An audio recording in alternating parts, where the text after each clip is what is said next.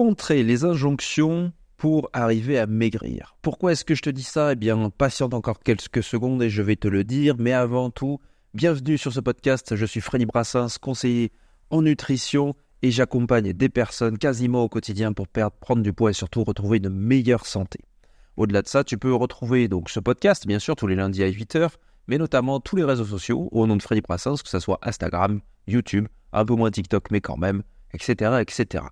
Donc, pourquoi est-ce qu'il faudrait contrer les injonctions? Les injonctions, c'est ce que tu vas entendre plus ou moins, peu importe la thématique finalement, ou c'est des, apparemment des vérités vraies, j'ai envie de te dire, des choses clés en main qui respectent une certaine règle édictée par une certaine personne. Eh bien, effectivement, quand on va te dire, par exemple, tu dois faire ça pour maigrir, fais l'inverse. Cet aliment fait grossir, pense l'inverse. Parce que la plupart de toutes les injonctions, donc toutes les phrases directes et faciles, vont être fausses. Le jeûne intermittent fait maigrir. Eh bien, c'est faux et ça peut être vrai. Donc prends du recul aussi là-dessus.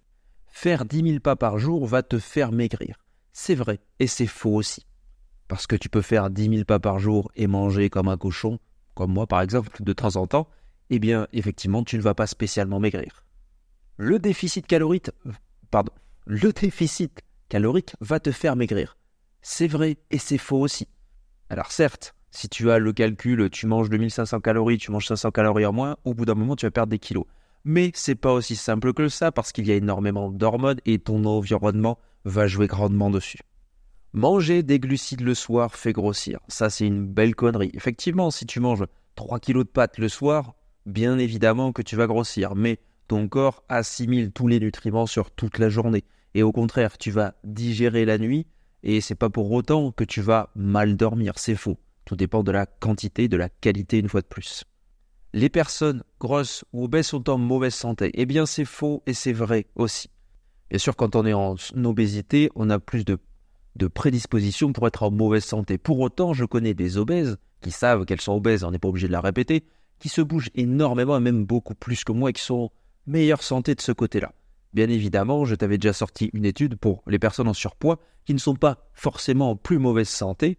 Une fois de plus, tout est une question d'équilibre. Ce qui est important à comprendre quand on est en obésité, obésité morbide et tout ce que tu veux, c'est que plus tu vas attendre dans cet état-là, plus ça va être dangereux pour tes organes. Et concrètement, le foie, le pancréas, toutes ces choses-là vont répercuter de plus en plus mal ce que tu vas leur donner. D'où l'importance d'y aller progressivement mais de perdre du poids, mais surtout de perdre du gras et retrouver une meilleure santé, un meilleur rythme cardiovasculaire et tout ce qui s'ensuit. Faire de la musculation est meilleur pour la santé que de la course à pied.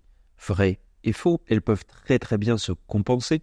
Une fois de plus, faire trois fois euh, des séances de sport par semaine et ne rien faire à côté, bah c'est pas mieux que quelqu'un qui va bouger au quotidien, clairement. Et une personne qui va aller courir régulièrement mais qui ne fait pas de musculation, c'est très bon aussi. Une fois de plus, plus tu vas courir, plus ton corps va devoir s'adapter et si tu ne le renforces pas, il peut y avoir quelques dégâts. Manger seulement végétarien ou végétalien toute la semaine est mauvais pour la santé, on ne capte pas les bons nutriments. C'est, alors là, totalement faux sur le coup, mais il y a certaines choses à savoir sur cette alimentation que le, quoi le corps n'apporte pas, certes, mais que les aliments ne vont pas apporter. Ça va être surtout la B12. Tu peux en trouver, mais très légèrement, donc il va falloir te supplémenter, mais comme si tu avais une alimentation euh, omnivore, j'ai envie de te dire. Il y a aussi la vitamine D qu'on ne produit pas, dont il faut se supplémenter parce que même le soleil ne suffit pas. Alors il pourrait y avoir aussi de l'iode et tout ce qui s'ensuit, même si tu le retrouves dans certains aliments. Il faut une certaine quantité. Il y a aussi le sélénium que tu peux très rapidement avoir avec certains aliments. Une fois de plus, toutes ces choses-là, c'est se renseigner pour avoir une certaine quantité. Et bien sûr, une certaine qualité. Si je fais du sport, je peux manger tout ce que je veux quand je veux et surtout profiter le week-end. Je suis né pour ça. Foutu pour foutu. Toutes ces injonctions-là sont fausses parce que ce sont des raccourcis, une fois de plus. Et je te parle même pas d'un équilibre avec des, des calories, de savoir si tu as mangé plus, mais tu prends plus, etc. C'est juste pense à ta santé globale et à tes organes. Plus tu leur en mets dans la gueule, plus ils vont avoir du mal à digérer, entre guillemets, et plus tu vas avoir une mauvaise santé. J'en ai fait les frais, Tout le monde en fait les frais autour de soi, malheureusement. Donc, c'est un juste équilibre qu'il faut trouver. Mais tout ça ne rime à rien sans un équilibre psychologique, sans comprendre les choses que l'on fait, que l'on entreprend. Si tu fais comme j'ai fait il y a quelques années, du sport bêtement, euh, de l'alimentation très classique bêtement, tu n'arriveras à pas grand-chose parce que tu ne prends pas en compte certains paramètres et certains aspects. C'est ce que moi je propose dans mes accompagnements. En tout cas, tu peux toujours aller voir sur mon site.